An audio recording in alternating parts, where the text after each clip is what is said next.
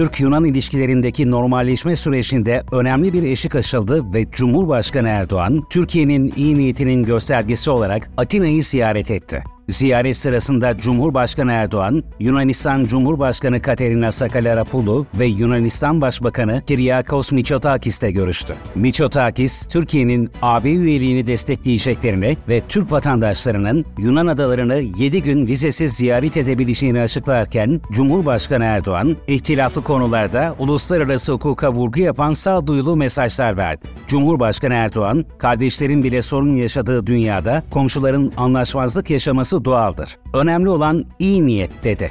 Dışişleri Bakanı Hakan Fidan, İsrail'in Gazze'de yaşayan sivilleri hedef alan katliamların durdurulması için diplomatik çabalarını sürdürüyor. Fidan, ateşkesin sağlanmasına yönelik girişimler kapsamında Washington'da Amerikan Dışişleri Bakanı Antony Blinken'la bir araya geldi. Görüşmede Fidan, Filistin ve İsrail arasındaki ihtilafın iki devletçi çözümü gerektirdiğini vurgularken, başkenti Doğu Kudüs olan bir Filistin devletinin kurulması gerektiğini söyledi. İsrail, Gazze'de Hamas'la mücadele adı altında sivil yerleşim yerlerini bombalamaya hafta boyunca devam etti. Bu saldırılarda yeni bir aşamaya geçen İsrail, Gazze'deki tünellere deniz suyu basmaya başladı.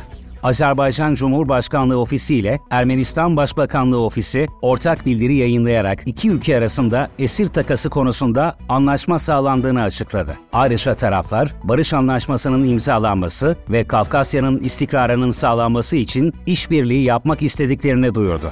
İngiltere Dışişleri Bakanı David Cameron, ABD'yi ziyaret ederek Ukrayna'ya yapılacak yardımlar konusunda temaslarda bulundu. Bu ziyarette Cameron, savunma harcamamızı %10 arttırıyorsunuz ve Ukraynalıların cesaretiyle Rusya'nın gücünün %50'sini yok ediyorsunuz. Üstelik İngilizler ya da Amerikalılar ölmüyor açıklamasında bulundu.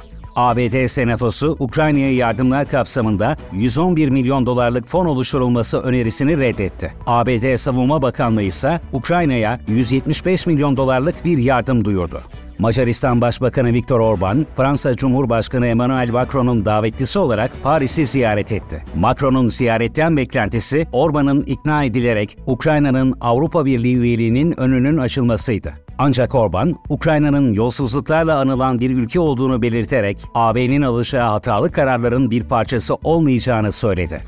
Rusya Devlet Başkanı Vladimir Putin, Birleşik Arap Emirlikleri ve Suudi Arabistan gibi petrol zengin ülkeleri ziyaret etti. Daha sonra da Moskova'da İran Cumhurbaşkanı İbrahim Reisi'yi ağırladı. Rus liderin enerji zengini devletlerin yöneticileriyle olan temaslarındaki amacının enerji bloğu oluşturarak Batı'ya karşı elini güçlendirmek olduğu ifade edildi. Bu temasların OPEC ülkelerinin petrol arzını kesmesi sonrası gelmesi dikkat çekti.